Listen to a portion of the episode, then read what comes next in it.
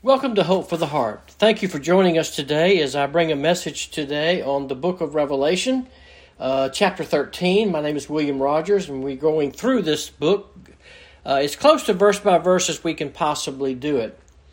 Uh, the text for today is Revelation chapter 13, verses 3 and 4. So if you have a copy of God's Word, I do invite you to join me as I go through this passage so you'll understand a little bit of the context. Beginning in verse 3 of Revelation 13, the Word of God reads And I saw one of his heads as if had been slain, and his fatal wound was healed. And the whole earth was amazed and followed after the beast. And they worshipped the dragon because he gave his authority to the beast. And they worshipped the beast, saying, Who is like the beast? Who is able to wage war with him? Well, if you've had a chance to listen to last week, you you know who this is. the The beast is the one we're calling the Antichrist. The dragon is Satan himself. That's how the passage begins in verse one. And I, and he stood on the sand of the seashore. It refers back to Revelation twelve seventeen, and that is uh, the dragon is there. And so uh, the the dragon is here. Satan. The beast is here. The Antichrist and so we're looking at who this man is and what kind of authority and power he will have. And today we're looking at the fact that the world will begin to worship this man. Well, what is going to draw the world to him? Why will the world accept this world leader? Why will they accept him as and recognize him as a leader of the world? And I think the short answer to that is he will have answers. There will be mass confusion on the earth uh, because of the tribulation period uh, starting. Uh, there will be, uh, in fact, the book of Revelation, we find him first mentioned in Revelation chapter 6, uh, bringing world peace.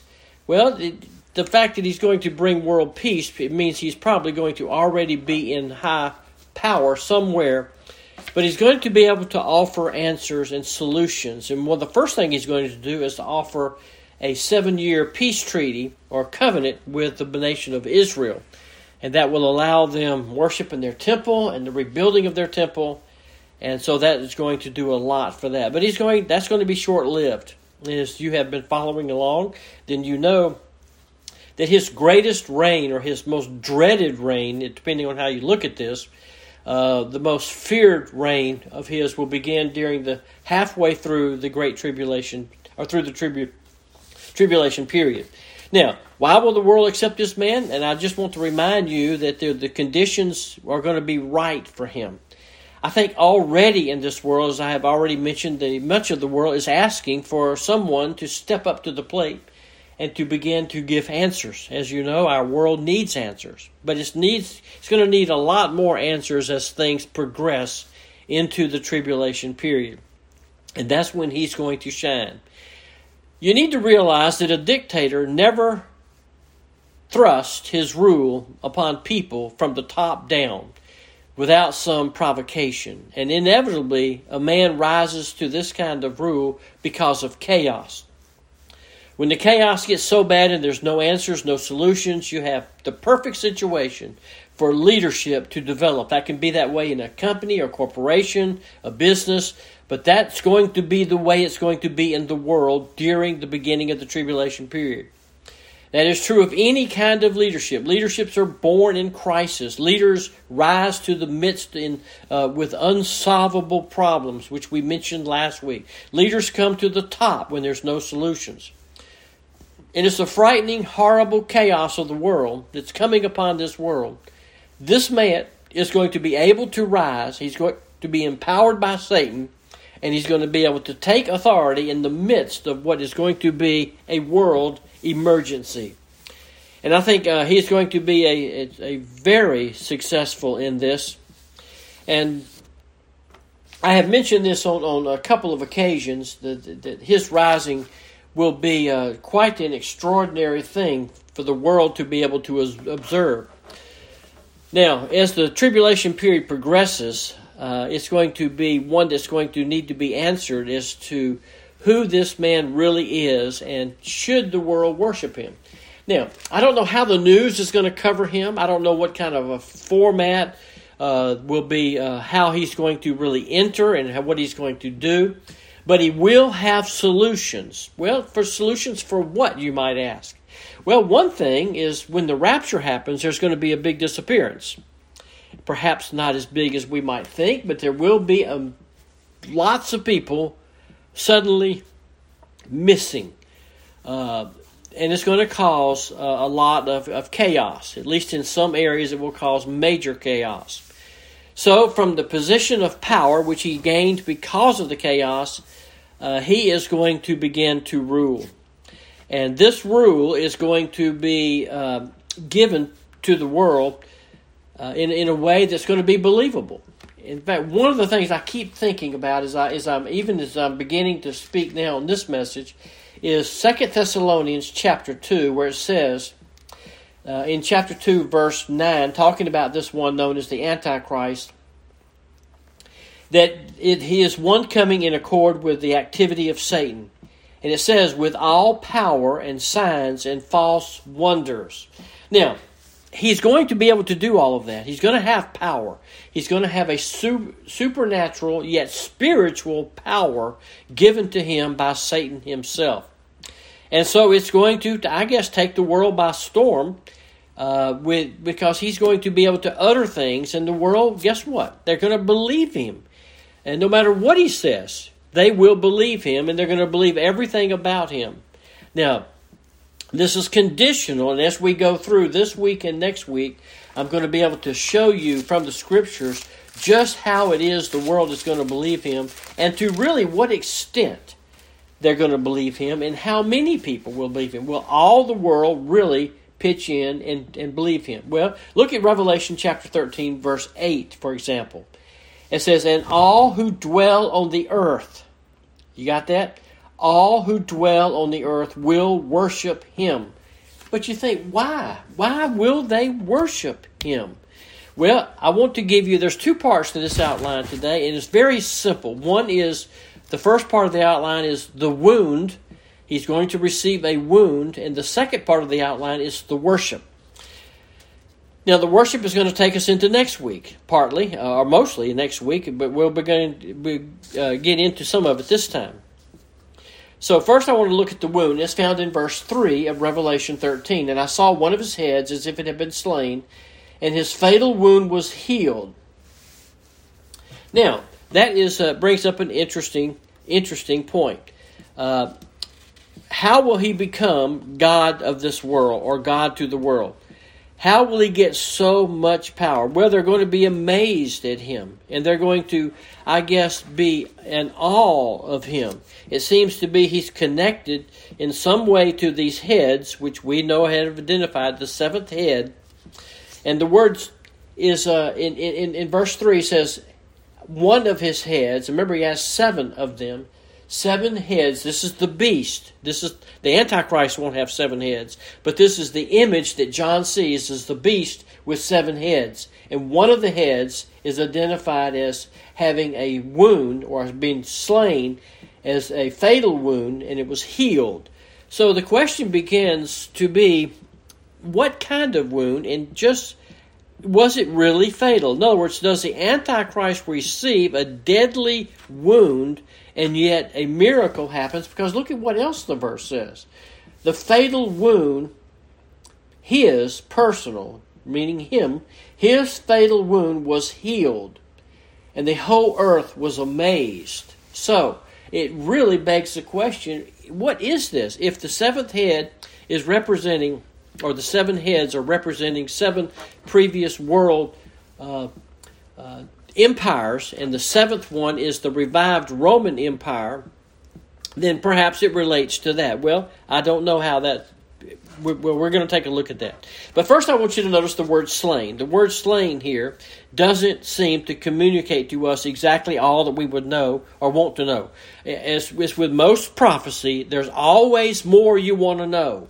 Uh, we have to go and stick with what we have but it seems to be connected to the fact that one of his heads, as if it had been slain, it's a fatal wound and it's healed. Well, what does that mean? Well, the word slain has the same meaning that we find in reference to the Son of God, uh, Jesus Christ, the Lamb of God, in chapter 5, verse 6. And so it means literally, he will be slain, according to that. The empire, one of its heads is going to bear a mortal wound or the evidence of a mortal wound, the scar that would indicate a mortal wound. Something is there. if you look down at verse 12 of chapter 13, in the middle of the verse, it says, And he exercises all authority of the first beast that means the, the second beast does, referring to the first beast, in his presence. And he makes the earth and those who dwell in it to worship the first beast, that's the one we're looking at in Revelation 13 3, whose fatal wound was healed. That's how he becomes known. Is the beast who has the fatal wound that is healed. And so and then there's other verses like this, chapter 17, verse 8, uh, and then in verse 11 uh, the beast which was and is not himself an eighth and one of the seventh one of the seventh and goes to destruction. Now all of this is telling us very clearly that the beast receives a mortal wound. We know that. But what is it actually? Uh, here in verse 3 it says one of his heads was wounded. That leaves us with a bit of difficulty uh, if you just look at that one verse, it seems to be, well, it could be, have reference to one of the kingdoms that was destroyed and comes back. That would certainly be a powerful thing for the world to to be able to understand in the chaos that he is able to bring unity to this one world government that which, which will be known or the empire which will be known as the revived Roman Empire. To be able to say that the Roman Empire, you know, was shattered but it comes back to life, well, that would be an amazing miracle. And some people really hold to that and believe that with all their heart. I, I just don't know if that's if that if that's if that's what we're looking at here. I think it's very possible interpretation, but what makes it somewhat difficult is it does make sense, and when you read that in there, but when you go further, it states that it looks more personal to be a man and not a kingdom. Uh, it doesn't sound more. It doesn't sound like the revived Roman Empire. Uh, it sounds more like a, just an individual. So the Antichrist goes through the first part of the tribulation, perhaps, and is killed. That's really the theory that is projected here by, by many. And at that point, there, he's a great world leader, but he comes back to life, and he comes back to life uh, as a great world leader. He's now, but now he will be empowered by Satan, uh, uh, the powerful demon from the abyss. Or does he really come back to life? That's the question. Does he die and literally come back to life, resurrected, or is he coming back from perhaps a fake death? Well, we don't know. We, there's just, I, I know that if, if, you're listening to this, you'd say, well, a lot of people say they know. Well, I know they do. I hear it and read it just like many of you do, but I just don't think we, we can ever really know for sure. I just know that when he takes on the, the stage of the world in the halfway through the tribulation period, he will be empowered by a demon from the abyss and I think he will be most powerful and most dreaded at that particular point. And he will, he will be a unifier of the whole world. Uh, but whether or not someone shoots him and he's in the head and he dies and then he's brought back to life, I just do not know. Uh, let me read you what uh, one writer write. One writer puts. John MacArthur says this: "It may well be this individual deceives the world in some kind of a fake death I quote, and then he says, I actually have a hard time believing this man will actually die and be raised from the dead because Satan can't do that. But I don't want to say it can't be done because if God chooses to do it, it can be done. And that's where I think I fall right on the same side of that. Sure, I, I think he he could be he could come back to life, especially if God God would have to allow that and permit that. But you've got to realize that God is giving Satan a lot of leadway here to work through. Uh, uh, he's using Satan as a judgment tool for the world. And so I think he's going to be given a lot of leadway here. Now it does tell us in Second Thessalonians chapter 2, verse 9, that the Antichrist will win the world over because of his power, his signs, and his wonders that, that I read you just a second ago his power, his signs, and then it says lying wonders.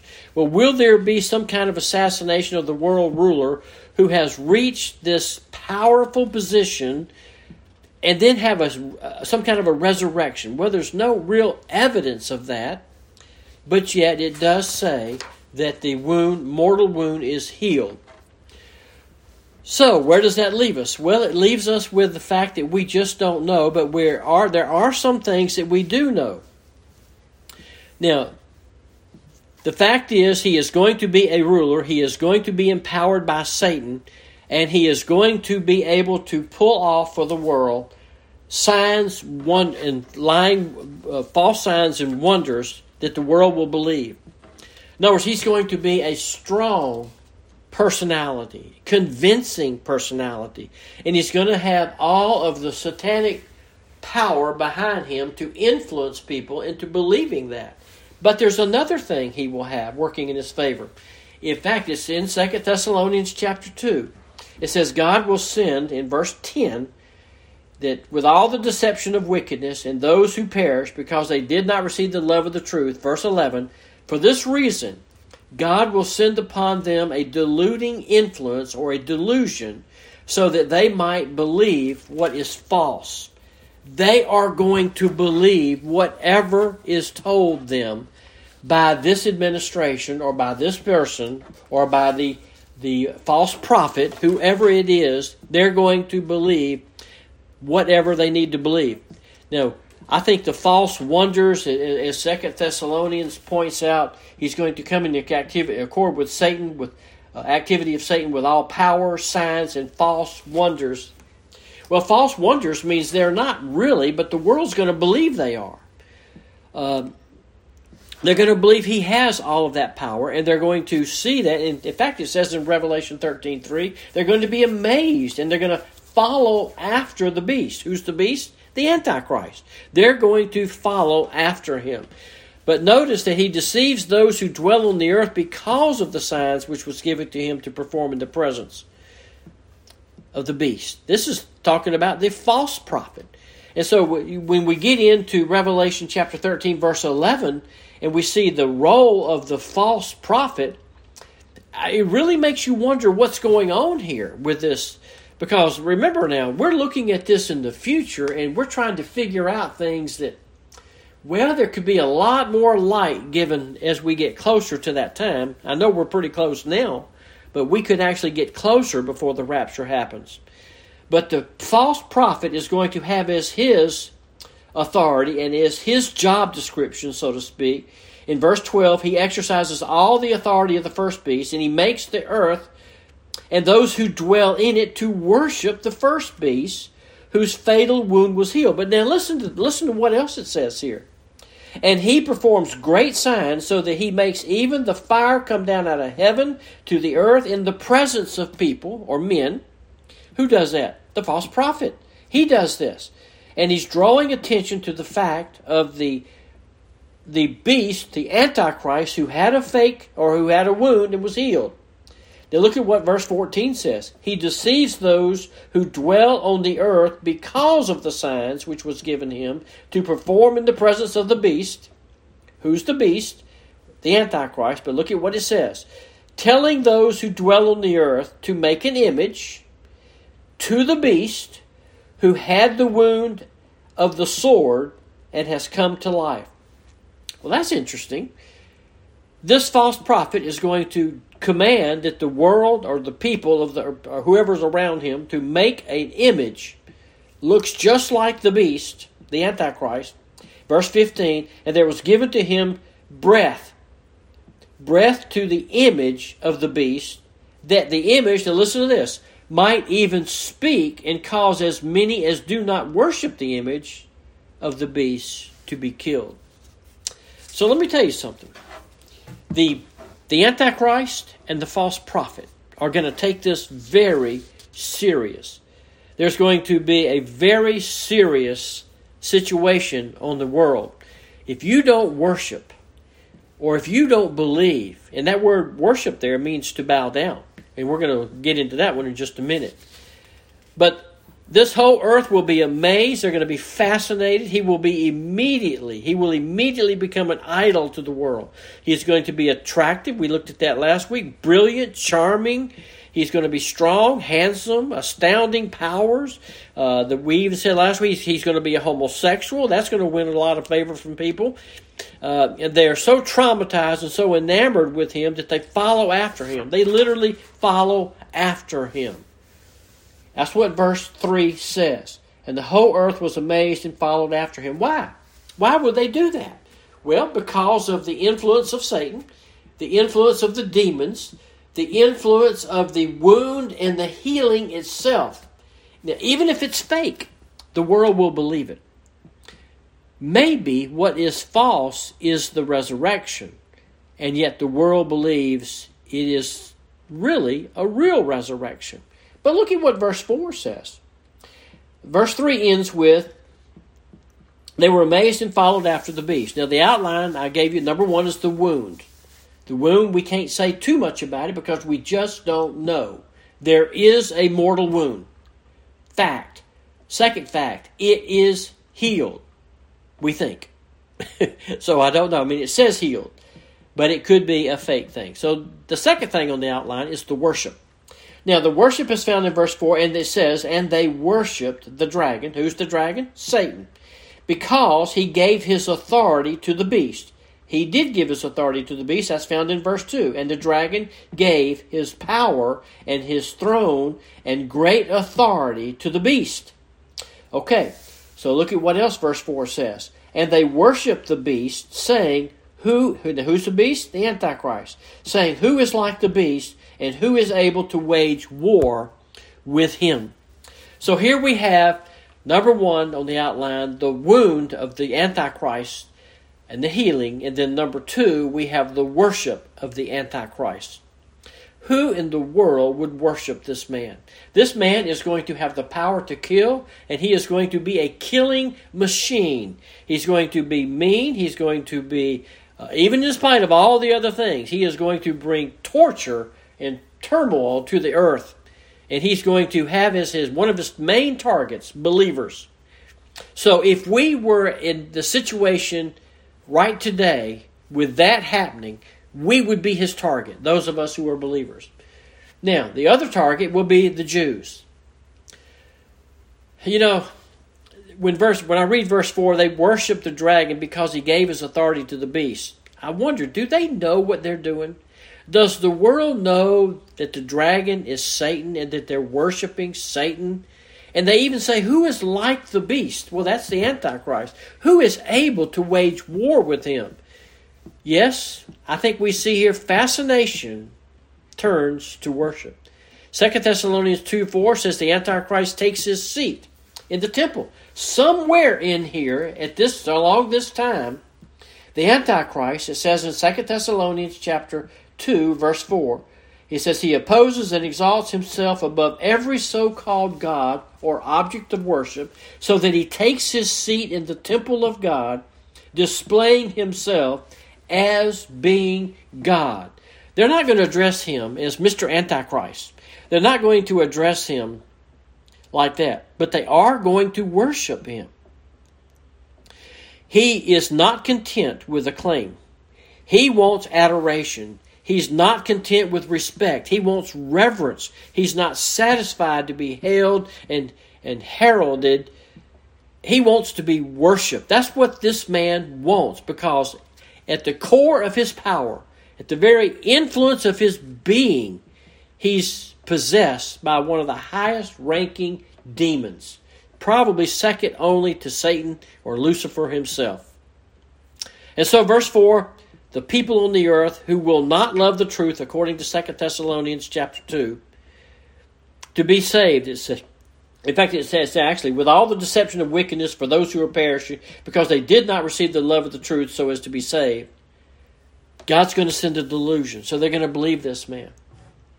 Whatever he says, it doesn't really matter what he says. And you can, your, I mean, your minds can wonder and, and think, man, he can say so many things to deceive the world and they're going to believe it.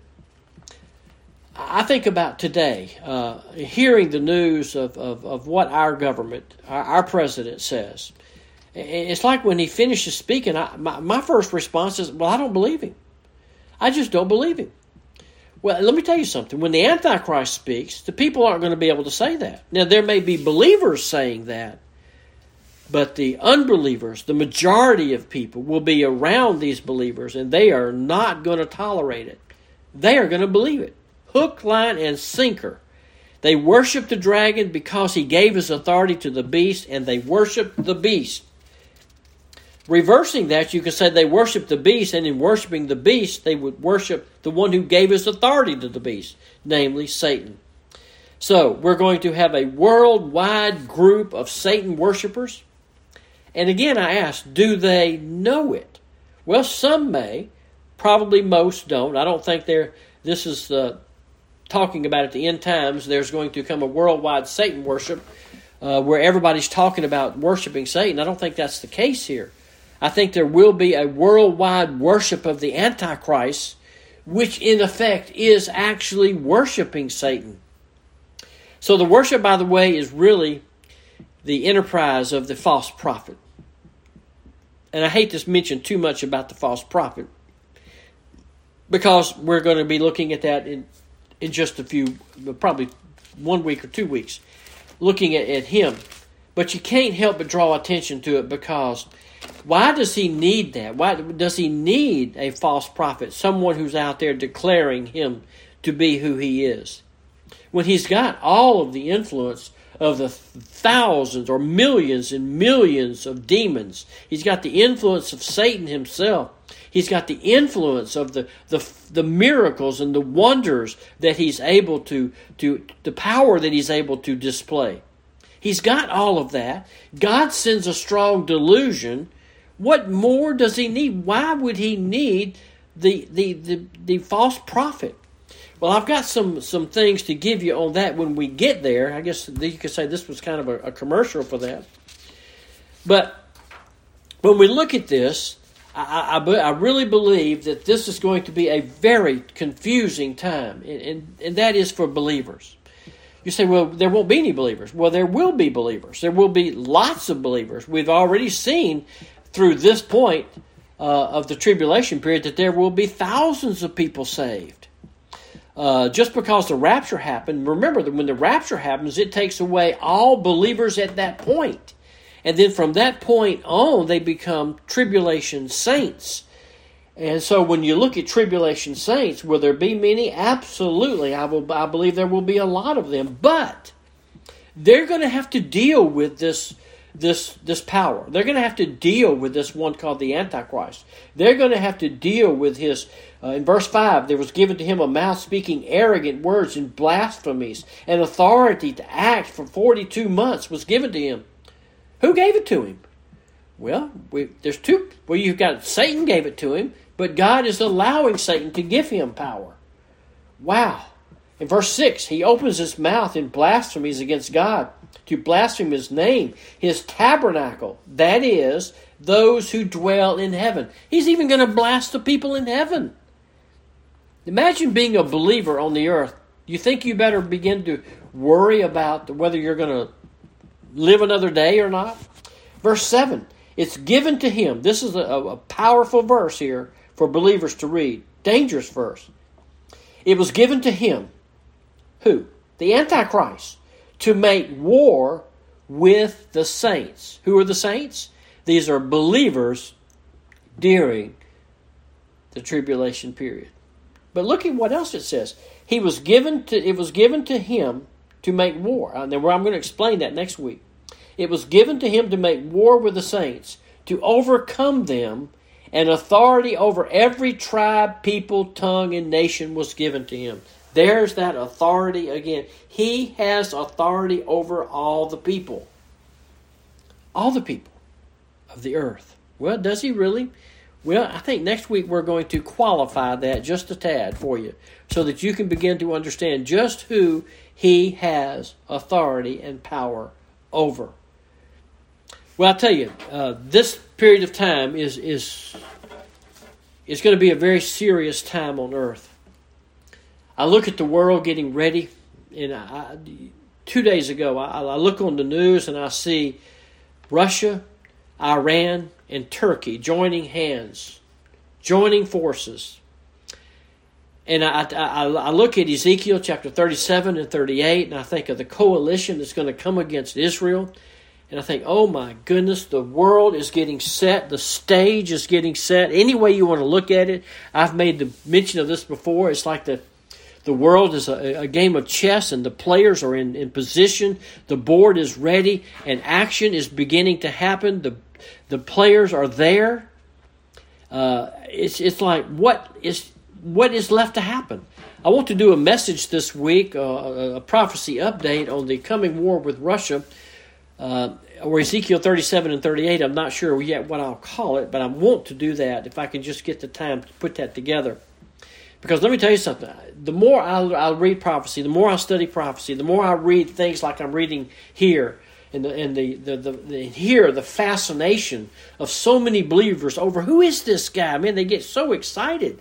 It's like, man, the, the people of the earth are not going to be excited when he steps onto the center stage and begins to rule and begins to order the deaths of believers and going after Christians and going after uh, uh, Israel. It's not going to be a pretty picture. So I look at this and I think, my goodness, we're close. Can we get closer? Absolutely. I have no no idea how much longer the Lord's going to tarry and allow us to to, uh, to, to be here. And I don't know how much more we're going to see. For example, will we see the the hook in the jaw or Ezekiel 37 and 38? Will we actually see that happen? I don't know, but it sure looks like we could. That's one of the elements, one of the events of prophecy that I don't think anyone has a clear picture of the timeline of when that happens. And whether we'll see that or not, I just know it's close. And if that's close, the rapture is just as close or closer. It's just hard to say. So, folks, listen. The Bible is very real. The book of Revelation is real. It is a very serious look at prophecy itself. This is what the world is facing. This is what's coming down the pike. This man is going to be a real individual. This is not a Steven Spielberg movie. This is going to be flesh lived out. This is going to be a, a, a man standing on the world scene, much worse than Adolf Hitler, much worse than any dictator that has ever been. And we saw that last week. So if you haven't had a chance to listen to last week, go back and listen to an evil world dictator once again, and then come back and hear this one as we get more and more information down upon about who is this man. Why will the world worship him? Why will they follow him? Remember, the word worship means to bow down. They're going to bow down and worship the man as being God.